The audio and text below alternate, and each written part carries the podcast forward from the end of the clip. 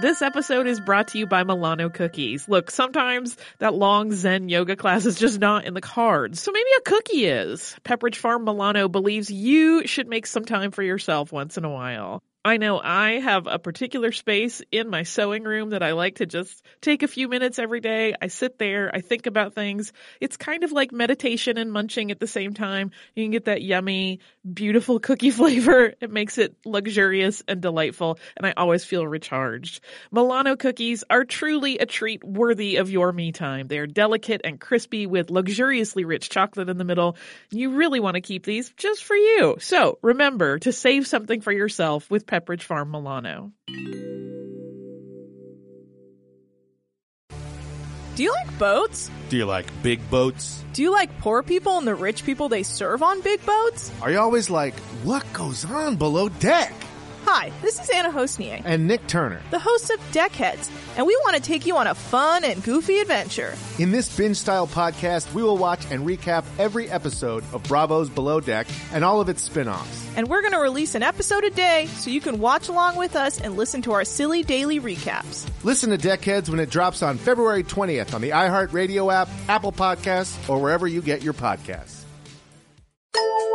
Welcome to Stuff You Missed in History Class from HowStuffWorks.com.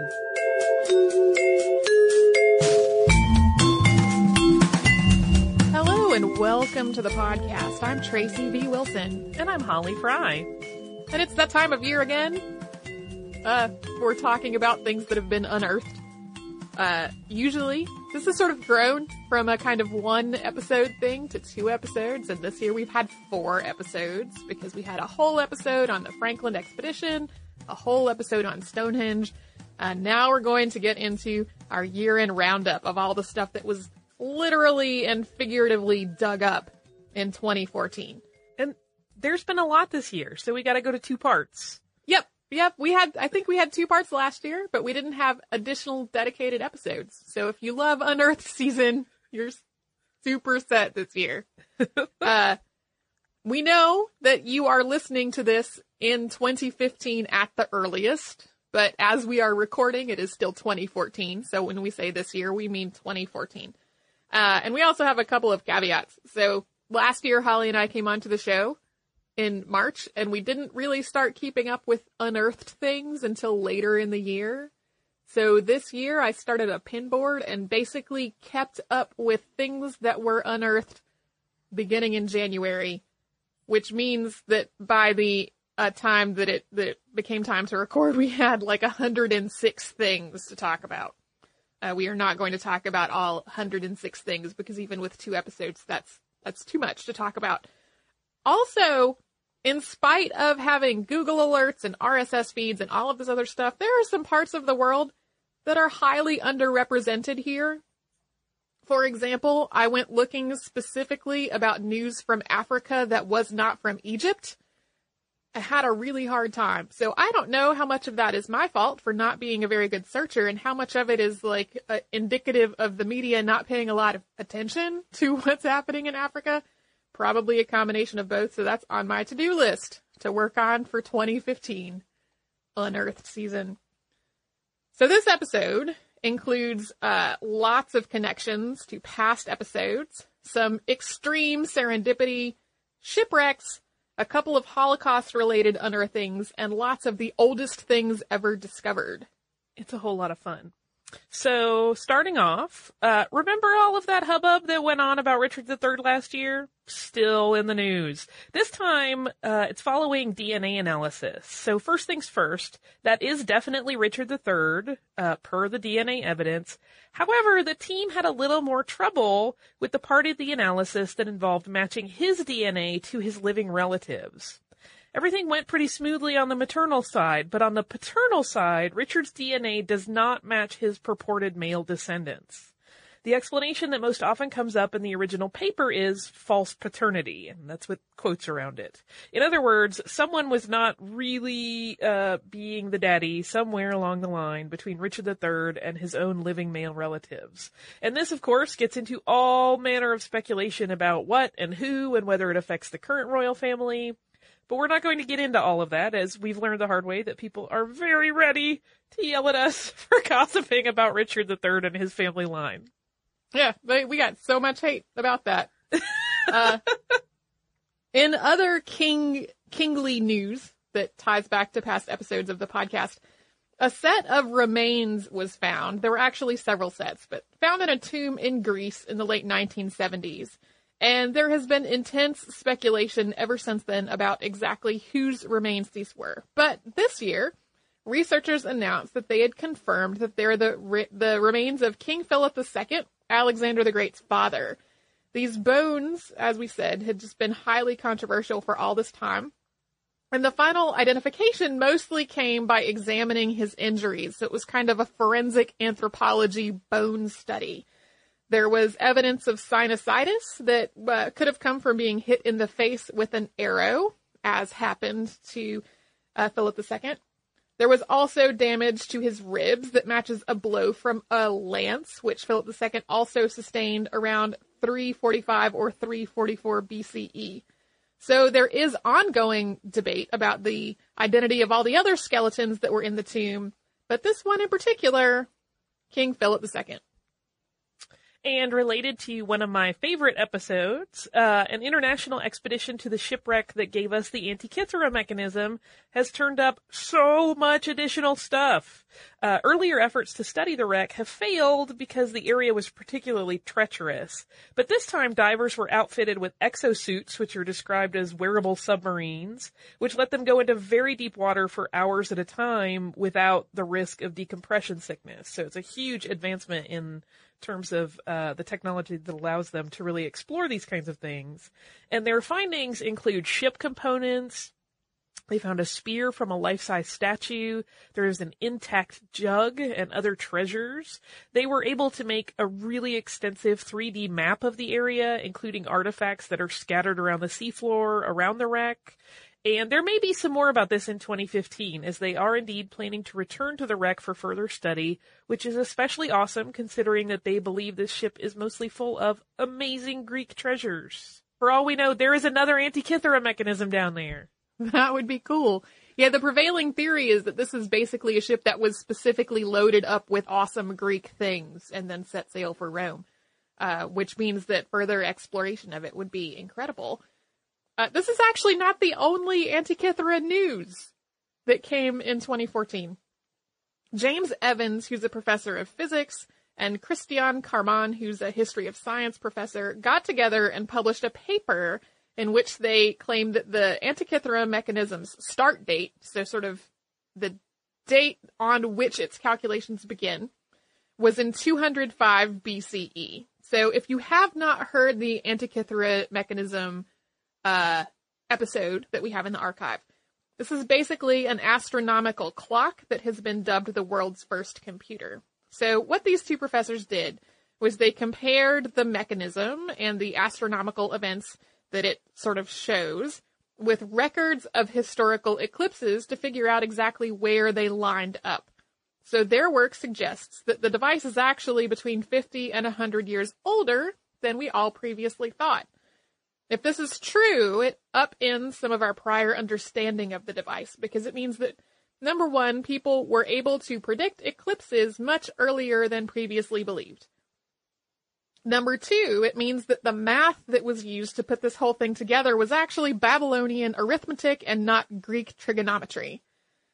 It lastly means that there's a possibly apocryphal story about the Antikythera device that could actually be true. And that story is that Archimedes made something similar. This earlier time frame of when it was potentially made means that it actually possibly very conjecturally existed during Archimedes' lifetime, which was not possible in the earlier thinking that the thing was made 100 years later. I suspect there will be ongoing discoveries about the Antikythera mechanism because it's one of those things where there are constantly new analyses going on. And new versions of it made out of Lego. Yes. In other news, during restoration work at Tokat Castle, an archaeological team found, along with a secret tunnel, 2 dungeons, and they believe that these were where Prince Vlad III, aka Vlad the Impaler, was imprisoned and tortured in the early 15th century while he was being held captive in Romania. A lot of that was reported as Vlad the Impaler's dungeon found, which really made it sound like it was the dungeon where he was torturing people. Yeah. No. Yeah, those headlines were very misleading. They really were. It was kind of disappointing to a number of people. A sandstorm appears to have revealed some previously unknown Nazca lines in Peru. These geoglyphs were spotted by pilot Eduardo Herrán Gómez de la Torre, and these newly discovered lines include a snake that's about 196 feet long, a bird, a creature that looks like a camel, and some zigzags. So archaeologists were hoping to confirm all of these findings and that they really were new and not previously discovered. I was not able to find confirmation of what they had found yet once we actually recorded this episode. The BBC reported that some bones found under a Colchester department store were Boudicca bones, and we put Boudicca in quotes there. These bones from a jaw and a shin were found among burned building rubble and appeared to date back to the time of Boudicca's rebellion. The BBC quoted Philip Crummy, director of the Colchester Archaeological Trust, as saying they were, quote, likely to be the remains of people who died in buildings set on fire by the British as they overran the town. Also at this department store, and similarly mixed in with burned debris, was a collection of Roman jewelry also dating back to the year 61. The collection includes a small jewelry box along with armlets, necklaces, and bracelets of silver and gold. The theory is that these were buried before their owner fled from Boudicca's army. This is an example where I had 2 different articles that were from 2 different months of the year, and they were both about this department store. And I was like, is it the same department store? Yes, it appears to be the same department store. In our last connection to a previous episode of Stuff You Missed in History Class, last year, a tooth was found on Beacon Island off the coast of Western Australia.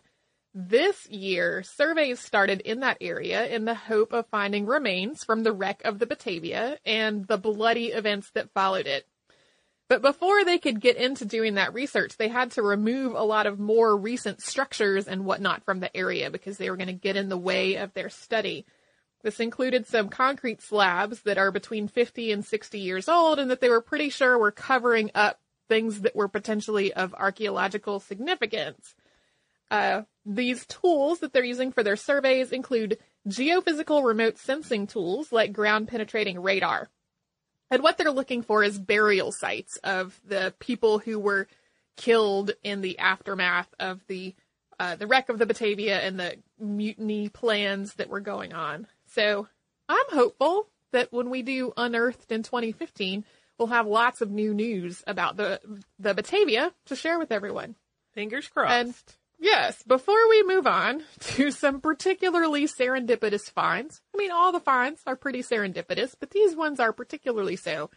Let's take a brief moment for a word from a sponsor. I think that sounds lovely. Our sponsor today is Squarespace, which is a really easy-to-use, intuitive, drag-and-drop way to make your own websites. If you need a website for your own projects, for your own business, for whatever it is that you're looking for, it's a super easy way to make a website that looks beautiful without having to learn to code. Squarespace has 24/7 customer support that includes email support and live chat, and they are there 24 hours a day, 7 days a week. Plus, Squarespace produces beautiful, clean design. So your content that you're making, whatever it is, becomes the focus of your website.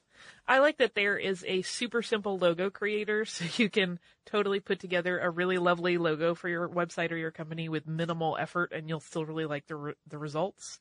That's at squarespace.com/logo. And that's actually free for Squarespace customers, so it's kind of like a little bonus service that they offer. All plans have commerce options from hosting an entire store to accepting donations for your personal blog. And you can try Squarespace risk-free. Go to squarespace.com/history to get a free 14-day trial with no credit card necessary. I know that is a big deal to a lot of people, to not have to put in your credit card when you're getting a free trial. So that is 14 days free with no credit card necessary. And if you like the product, if you're satisfied with what you see, the cost is as low as $8 a month, and it includes a free domain name if you sign up for a year. If you use the offer code HISTORY, you can also get 10% off your first purchase. So that is squarespace.com, an easy, beautiful, drag-and-drop, intuitive way to make awesome websites. So, to return this time to the world of extra serendipity, in January, Antiquities Minister Mohammed Ibrahim of Egypt announced that a University of Pennsylvania team had identified the tomb of Pharaoh Sobekhotep I. And Sobekhotep I is believed to be the founder of the 13th dynasty, which was 3,800 years ago. And he ruled Egypt for about 4.5 years, which is rather long for a pharaoh during that time period. However, before this discovery, there was really not a lot known about him or his rule, which made this a particularly important finding. However, the extra serendipitous part is that while excavating this tomb, the team also found the tomb of a completely different, previously unknown king. This was King Wosirabe Senibke, and this tomb had sadly been pretty damaged by looters who had stolen a lot of the artifacts and damaged the king's mummy. But the team was able to reconstruct some of the remains. And although it's previously unknown, it's possible that this was actually someone who was named in the Turin King list, but the similar name on that list is spelled completely differently from this one. So it's possible that while excavating the tomb of one king, they found the tomb of another king who was previously unknown to history. On another fabulous happenstance, 4 children that were on an archaeological dig for school kids dug up an extremely rare gold hair ornament in Kirkhaw, Northumberland. The 4 boys were all between the ages of 7 and 10 and were completely surprised when it turned out that the plastic doodad that they thought they'd found was, in point of fact, an extremely rare artifact dating back to 2300 BCE. There have only been 10 similar finds in Britain. This one, in a strange coincidence, is a matched set with one that was dug up in 1935. And 2 of the boys, Luca and Sebastian Alderson, are the great-great-grandsons of Joseph Alderson, who was part of the team that dug up that earlier ornament. So there's kind of layered serendipity to this one. Yes. Curator Barry Ager, who's a Viking specialist at the British Museum, whose name I hope I am pronouncing correctly, found an ancient Celtic artifact inside an item that the museum already had in its collection. This item was a lump of organic material that had been excavated from a Viking burial site. The purported organic lump was excavated in Norway in the 1800s and acquired by the museum in 1891. But it wasn't until this year that Ager, who was basically looking through the collection in advance of a visit from another researcher, saw something sticking out of it that he thought warranted an extra look. It turned out to be a Celtic disc that had probably been plundered by the Vikings and returned to what's now Norway with them. Probably this disc used to be part of a shrine, but the Vikings who looted it turned it into a brooch, and further research on this organic lump is now ongoing. And this was not the only British artifact found in Viking plunder this year. Examination of several Viking hoards in 2014 yielded ancient artifacts from all over the British Isles. And we have one more serendipitous / oh, this was in the museum's collection the whole time story. Researchers at the Penn Museum rediscovered a complete 6,500-year-old skeleton in their own collection. The skeleton had been in storage in the museum for 85 years, and it was found again by chance while the museum was working to digitize all of its old documentation. So everyone knew that the box was there. They just didn't know what was in it, since it had no catalog card or number. It wasn't matched up with any documentation. They finally managed to match the mystery box to a skeleton that had been labeled, quote, not accounted for, during a previous look through the archive in 1990. And the records and the skeleton both existed all of that time. It wasn't until they were trying to digitize all the records that they were able to match up the skeleton with its paperwork. A complete skeleton from this long ago is extremely rare. And this one was dug up in what's now Iraq and was from one of 48 graves that were excavated there between 1929 and 1930. And now moving on to a listener favorite, shipwrecks. So a New Year's low tide revealed the remains of a shipwreck in Pontevedra Beach, Florida. 5 of the ship's iron ribs had actually been uncovered way back in 2008 during another low tide. And this time, the low tide revealed 42 of the ship's ribs, which gave researchers a lot more to go on in figuring out its identity. The Lighthouse Archaeological Maritime Program, and that's an organization that researches the maritime history and archaeology of the St. Augustine area, started combing through old records to try to find out what this was. By checking the wreckage that had been revealed against a list of shipwrecks that had happened in the area between 1866 and 1974, they figured out that it was the British flag Deliverance, which was a motorized sailing ship that wrecked in December of 1947.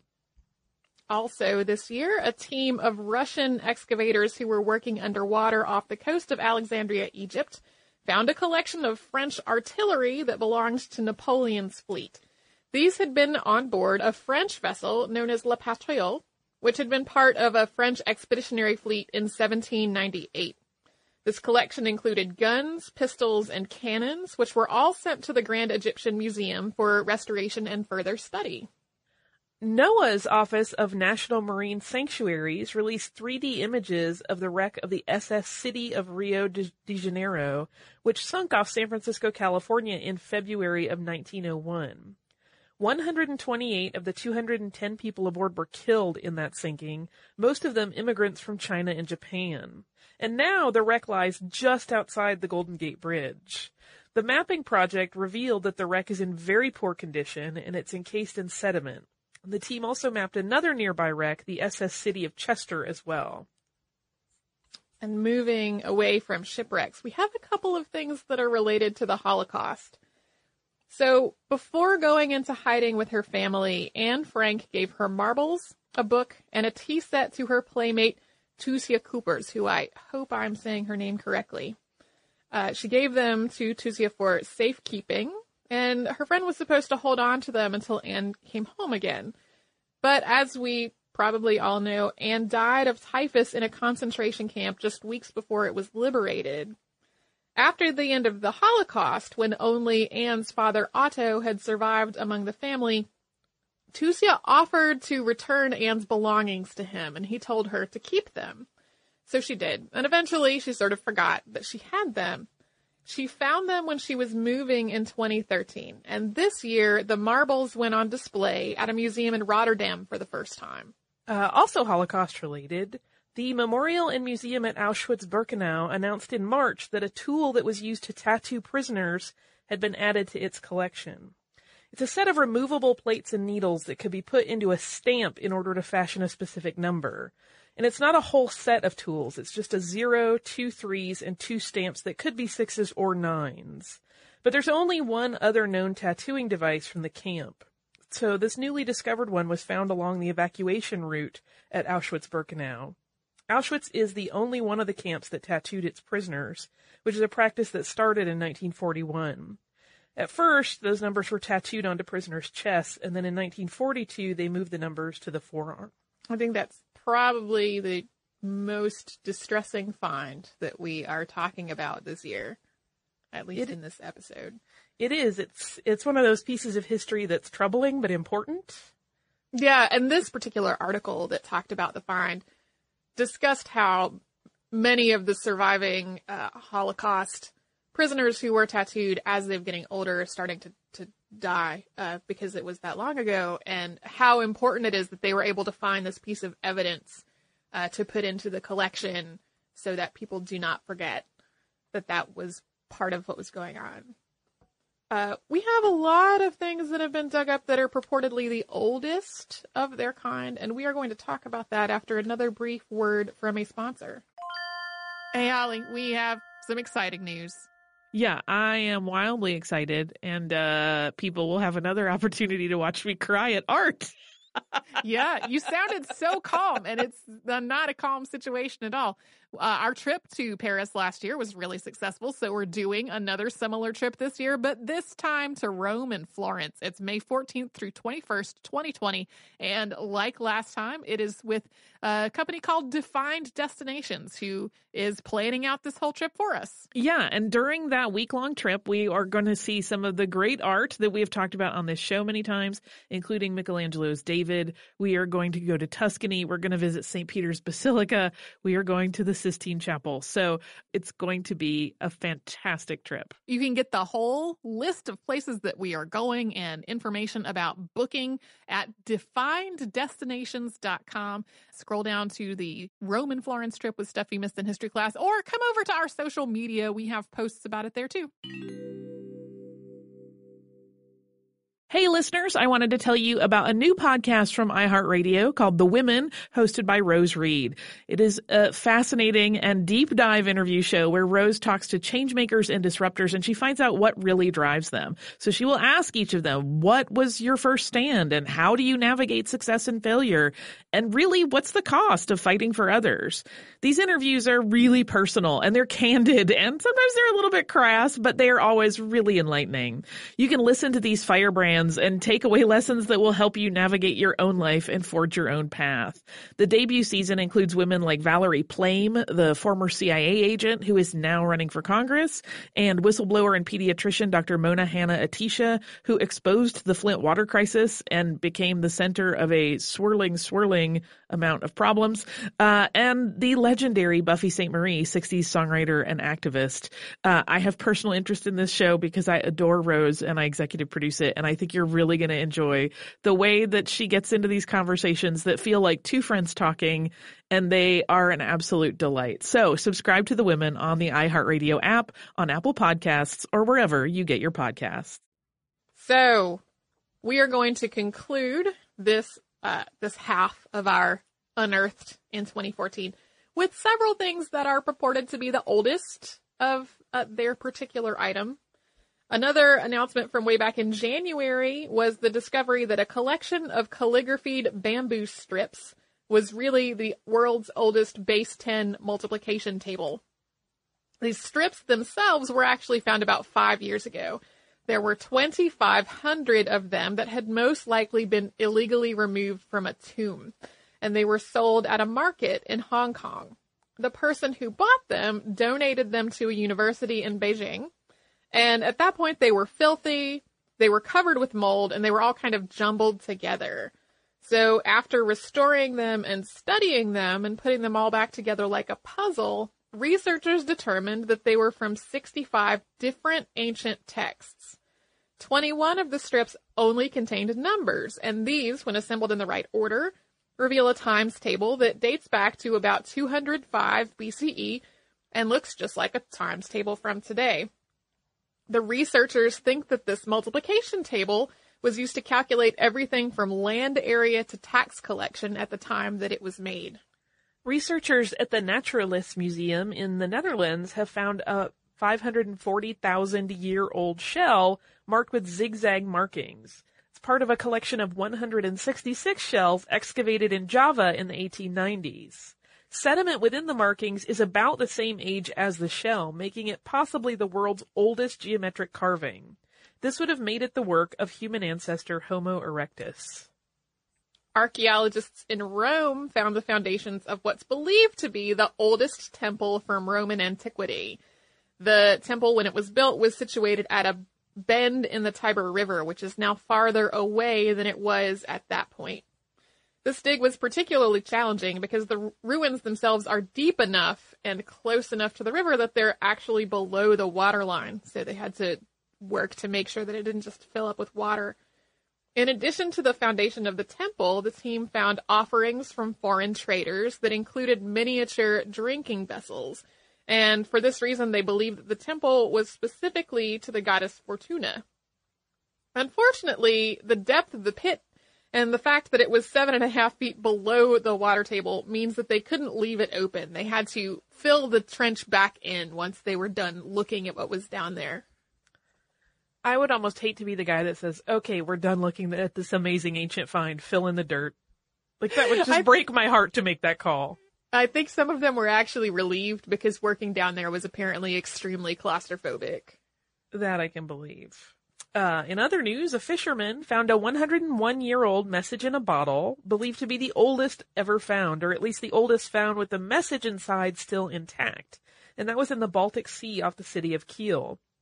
While the postcard itself is intact, the message is largely illegible. Richard Platts had written the message in 1913 while on a nature hike and then tossed the bottle into the sea. Researchers found his granddaughter and presented her with the message inside. The message and the bottle were set for museum display as of this recording. They were also hoping to be able to piece together what the message actually said. I'm not sure if they've been able to do that yet. The oldest known figurative cave painting was reported in the journal Nature this year. The painting, which was found on the Indonesian island of Sulawesi, depicts a babirusa, which is a very large tusked pig that eats fruit and is also called a pig deer, which I find kind of charming. This cave painting is about 40,000 years old, making it about the same age as the other previously known oldest figurative paintings in Europe. This is notable because a lot of archaeologists previously thought that decorative and figurative painting really started in Europe. But this finding makes it seem like it was really happening at roughly opposite ends of the prehistoric world at about the same time. So now the theory is that perhaps this was something that started much earlier with early man in Africa and was taken with the migration out into the rest of the world. In this same Indonesian cave are a series of handprints that were made by putting a hand against the wall and then blowing ochre over it like a stencil from your mouth with the ochre in your mouth, which just to me, I imagine that is a lot like having just a mouthful of dirt. So I just want to applaud the prehistoric artists who did this. I know, it makes me want a refreshing beverage real bad. And then to wrap up, archaeologists found the oldest known pants, or trousers, depending on where you're from, in two tombs in China. I love this find. They date back to roughly 1000 BCE, and they're between 300 and 500 years older than the previous record holder for the oldest pants. The garments are made of wool, and they have a three-piece construction made of two straight-cut legs and then a crotch piece that connects them. As an aside, it was most likely domesticating horses and riding that prompted the construction of pants with separate crotches so that it would protect your sitting parts. I'm glad you got to do that one. Me too, because I remember, I think I posted a link to that on our Facebook page when it first came up, and there was much discussion about whether or not I should try to make a pair, which I never got around to, but... I love that article. Yes. It would, but I couldn't wear them. Like, just the way those style of pants are cut are not for my body shape. No. So it would have been like, these are neat, and then fold them and put them somewhere. And then we would trick later archaeologists who were like, but no, we found a pair in Atlanta. How strange. Yeah. So we have lots more stuff in our next episode that came out of the dirt, either literally or figuratively this year. Before we close out for the day, though, I have a little bit of listener mail. This mail is from Keith, who says, "Hello, Tracy and Holly. Love the podcast. I just finished listening to your installment about the Iroquois theater disaster. You might have come across this in your research, but in case you didn't, here's an interesting factoid. Frank Lloyd Wright, America's most famous and infamous architect, has a connection with the theater disaster. Two of his sons were there when it happened. Lloyd Wright and John Lloyd Wright were there with their grandmother. Lloyd was 13, John was 11. John writes about it in his book entitled My Father, Frank Lloyd Wright, which is sometimes published as My Father, Who is on Earth. He describes the account just like you did, though with a few extra details. He says there was a Christmas extravaganza going on, and a double octet was singing In the Pale Moonlight when, quote, balls of cotton on fire dropped on the stage. This was followed by an explosion, then the scenery caught fire. That's the end of the quote. He goes on to describe Boyd running onto the stage, half costumed and half made up, how he tried to keep the crowd quiet, etc. He said they were sitting in the third row center on the main floor, which is probably why they made it out. The three of them got separated in the crowd, but John found his father, Frank Lloyd Wright, when he got out. He had an office nearby and probably heard the commotion. He claims Frank Lloyd Wright then ran into the burning theater to look for Lloyd and their grandmother. All were fine, but the account obviously affected them. The incident was definitely a harbinger for Frank Lloyd Wright, as he did lose his mistress and her family in a terrible fire at their home in Spring Green, Wisconsin. A disgruntled servant lit the house on fire, only after bolting all the windows and doors so no one could escape. John was with Frank Lloyd Wright in Chicago when they got the news. Lloyd Wright had a successful career as an architect, designing many houses and structures in California, and periodically assisting his father. John Lloyd Wright had a career as an architect, though he was significantly less successful. He is, however, the inventor of that ever-popular toy, Lincoln Logs. Since Frank Lloyd Wright and his disciples so shaped modern American architecture, one wonders if the Iroquois theater fire affected their thought process about design and safety. I can't imagine it didn't. Love the podcast. Keep it up, Keith. So, for the record, I did not find that when I was researching the theater fire. It is a great story, though. And I did actually know about the fire that was started by a disgruntled servant. That is a thing that I have thought about doing an episode on at various points. A couple of times when we've asked people, hey, we're looking for some cheerier subject matter, people have gone, ooh, Frank Lloyd Wright. And I kind of go, actually, it's not so much with the cheery. It's interesting. This happened. Yeah. So thank you so much, Keith, for writing to us. If you would like to write to us, we're at historypodcast@howstuffworks.com. We're also on Facebook at facebook.com/missedinhistory and on Twitter at missedinhistory. Our Tumblr is missedinhistory.tumblr.com, and we're on Pinterest at pinterest.com/missedinhistory. If you would like to learn a little more about what we've talked about today, you can come to our website, put the word Vlad in the search bar. You will find Who Was the Real Count Dracula. You can do that at our parent company's website, which is howstuffworks.com, or you can come to our website, which is missedinhistory.com, to find show notes and an archive of every single episode ever. You can do all that and a whole lot more at howstuffworks.com or missedinhistory.com. For more on this and thousands of other topics, visit howstuffworks.com.